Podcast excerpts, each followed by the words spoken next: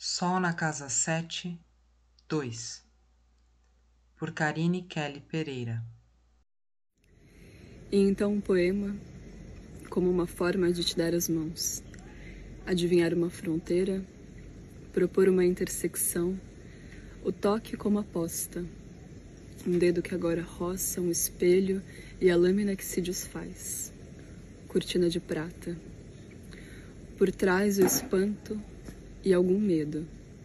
Não há o que prever, mas há o chamado de um segredo.